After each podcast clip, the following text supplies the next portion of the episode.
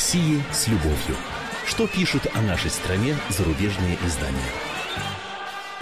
Здравствуйте, студия замредактора отдела политики комсомольской правды Андрей Баранов. И, как обычно, я знакомлю вас с обзором наиболее интересных публикаций в иностранных СМИ о нашей стране.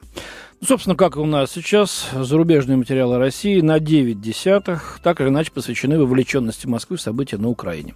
Причем, если в первые там дни недели после референдума в Крыму преобладал такой воинственно-обличительный настрой, мол, сейчас Запад начнет резко реагировать, и оккупанту Путину такому сякому мало не покажется, его поставят на место, то теперь на смену пришли такие желчные публикации с потугой на политсатиру, призванные объяснить, как же так России опять удалось содержать такую крупную, в общем-то, внешнеполитическую политическую победу, а главное, чего раньше практически не бывало, это так, э, брать верх в информационной войне. Э, не то что с нынешними киевскими властителями, те вообще слабаки, но и с самим Западом. Вот Никола Ломбардоцци из итальянской Ла Република сокрушается. Путин находится в прекрасной форме. А? Он гордится рейтингом, достигшим рекордного уровня, а также взлетом националистических настроений, которые позволяют ему беспрепятственно делать то, что он давно планировал. Мучить оппозиционеров, установить тотальный контроль над интернетом и ликвидировать бывшую супругу. Ну, я тут ужаснулся, перепроверил дату публикации. Может, 1 апреля, нет, 3 было, среда вроде бы как. А, но то, что обстановка изменилась, продолжает итальянский коллега, стало понятно, когда с официального сайта Кремля была удалена вся информация, касающаяся бывшей супруги Людмилы. Это означает, что развод состоялся, пояснил пресс-секретарь президента. И этого оказалось достаточно. В России больше не обсуждают Путина. Все диссонирующие голоса заглушены. Дошла очередь до Павла Дурова, молодого основателя ВКонтакте. Он был вынужден сдаться и ушел в отставку. Но вот тут сеньор Ломбардоцци-то сам попался на розыгрыш День дураков, ибо Дуров как раз 3 апреля разослал повсюду уведомление, что его якобы уход в отставку был всего лишь первоапрельской шуткой. Но, тем не менее, журналист гневается. Больше не слышно возмущения. Путин победитель, и это русским нравится. Изучая результаты опросов, он готовится к новому закручиванию гаек. Вот ведь какой осведомленный господин Ломбардоцци. Да? А, много пишется в эти дни о деле снайперов э, на Майдане и развернувшейся с этим пропагандистской кампанией. Четверг украинские власти заявили, что экс-президент Янукович и агенты российских спецслужб были причастны к планам, в соответствии с которыми элитные подразделения полиции открыли огонь по антиправительственным демонстрациям в феврале в Киеве. Это пишет московский корреспондент «Нью-Йорк Таймс» Эндрю Рот. Однако, говорится в статье, в докладе не, приводилось, э, не приводились никакие веские доказательства в поддержку утверждений. Валентин Наливайченко, новый глава службы безопасности Украины, заявил, что российские силы безопасности активно участвовали в планировании осуществления гонений – гонений. Он сказал, что в период уличных протестов россияне обучали украинские спецслужбы, снабжали их взрывчаткой, оружием и оснащением, но при этом Наливайченко не, не предоставил никаких доказательств в поддержку этого обвинения, опять-таки добавляет автор. Uh, вот зато статья в американском электронном издании The Daily Beast озаглавлена решительно. Новые доказательства, двоеточие. Российские сотрудники спецслужб поддерживали киевских убийц. Власти Украины арестовали около дюжины сотрудников упраздненного «Беркута», подозреваемых в убийстве демонстрантов в феврале в Киеве, пишет журналист Джейми Детпар.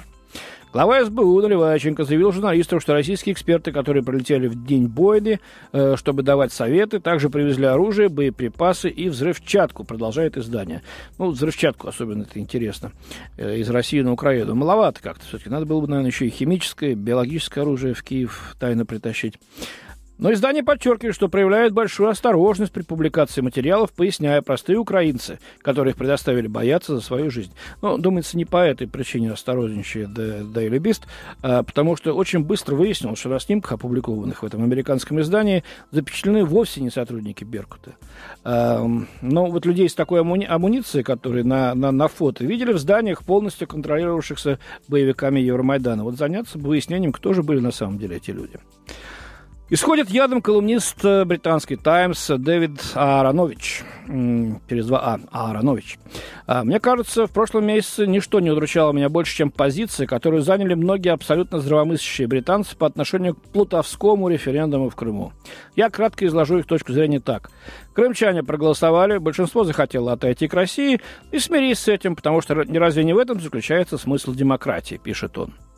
Но и тоже поясняет, что эта статья не об Украине и не о Крыме, где он не был, кстати говоря, никогда, но о тенденции, которую иллюстрирует крымский референдум, поясняет автор. Это скорее о том, что я бы назвал псевдократией, политической системы, которая только формально имеет вид демократии. И самая мощная псевдократия в мире – это, конечно, та, что только что аннексировала Крым, утверждает Ааронович. Овладение средствами массовой информации является важной составляющей путинского успеха, рассуждает автор. Существует множество и других способов, при, при помощи которых правозащитники и антикоррупционные активисты могут подвергаться преследованиям и подвергаются им. И все это не требует чисток, погромов, массовых арестов или пули в затылок, отмечает автор. Ну, в общем, страшно, аж жуть. Но все это сильно напоминает такое, знаете, злобное махание кулаками уже после драки. И референдум в Крыму, тут, понимаешь ли, Полтавской, и пресс в карман посадили всю, так что даже журналисты, раньше не отличавшиеся любовью к Путину и его правлению, вдруг теперь поддержали действия Москвы в отношении Крыма. Ну, не иначе боятся погромов или пули в затылок. Как будут дальше развиваться события вокруг Украины, задаются вопросом западные СМИ.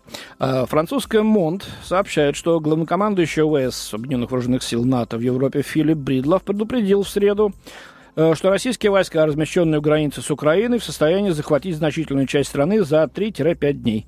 Мы думаем, что они находятся в 12-часовой готовности. И, по мнению американских военных, у восточной границы Украины сейчас находится от 20 до 25 тысяч российских военнослужащих. Причем у американцев вызывает э, обеспокоенность не столько э, численность, э, сколько состав этих сил. По заявлениям Бридлова, Москва разместила у границ весь пакет, включая штурмовые вертолеты и самолеты, а также оборудование для создания радиопомех и создала тыловые запасы, пишет издание. А, но вот, по словам эксперта по России Марка Галиотте, представляющего Center for Global Affairs Нью-Йоркского университета, кстати, достаточно очень авторитетный такой э, эксперт, я лично с ним был знаком, когда был с Апкором в Нью-Йорке. Так вот, он пишет, что чем больше проходит времени, тем меньше вероятным кажутся подобные наступления. Ну вот еще поподробнее по поводу состояния российской армии. А последние шесть лет Кремль старался превратить свои вооруженные силы из скрипящей советской развалины в современную гибкую боевую силу. Учитывая оперативную легкость, с которой российские войска заняли Крым, великое искушение назвать реформы успешными, признает редактор отдела обороны и безопасности британской Financial Times Сэм Джонс. Однако в целом он считает, что российская армия по-прежнему плохо организована и подготовлена. А, что Крым это практически остров, он соединяется с материком полоской земли всего лишь шириной в 7 километров, его легко взять под контроль, легко удерживать. Однако рассчитывать на успешное завоевание Восточной Украины Россия не может. Это сплошная степь, там нет естественных границ или, или рубежей, которые можно было бы оборонять. Это будет равносильно вторжению в Афганистан. Ну, собственно говоря, никто вторгаться в Украину не собирается. Об этом ясно заявил, например, глава нашего МИДа Сергей Лавров. Ну вот другое мнение наших военных. Э, обозреватели Чиверс и Хершенхорн в «Нью-Йорк Таймс» считают, что в Крыму Россия демонстрирует обновленную армию.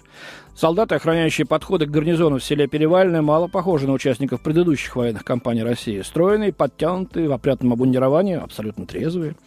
Последние несколько недель российская армия демонстрирует в Крыму свои новые ухоженные передовые силы, чья мобильность, экипировка и дисциплина разительно отличают их от войск, участвующих в короткой войне с Грузией 2008 года или в конфликтах на Северном Кавказе, э, говорится в статье. Ну, результаты кремлевской военной реформы, э, включающие улучшение подготовки, экипировки и серьезное увеличение жалования военных, проявились в полевых условиях. Это заметно не только в выправке военнослужащих, но и в скорости, с которой они взяли под контроль полуостров, говорится в статье. И тут же отмечается, что э, преобразование э, вооруженных сил было и остается личным приоритетом Владимира Путина, потому что оборона одна из немногих статей бюджета, расходы на которую были э, увеличены.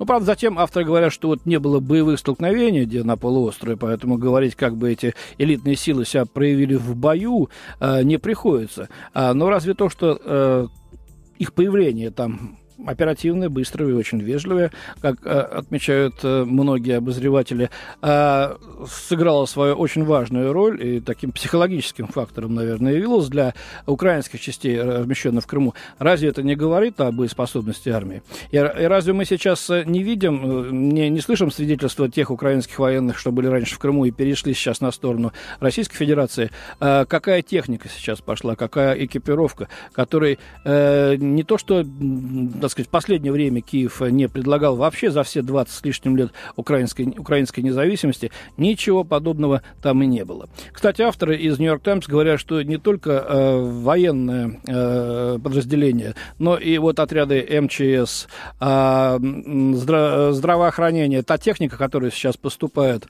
э, на полуостров из России, э, просто приводит э, ну, в восторг э, тех э, сотрудников тех подразделений, э, которые этим занимались, что спасателей, что, что врачей. Нам, говорит, просто было стыдно выезжать э, вот на тушение пожара, на той развалюхе, которая у нас была. У нас не было ни одной лестницы, которая могла э, подняться выше третьего этажа, говорит один из пожарных. И вот теперь прекрасные машины идут из, из, из Москвы, из других городов России. И это ли не доказательство того, что уровень и подготовки и армейский, и э, спасательных частей России, МЧС и, и э, здравоохранения стал гораздо лучше, делают вывод э, авторы статьи в «Нью-Йорк Таймс».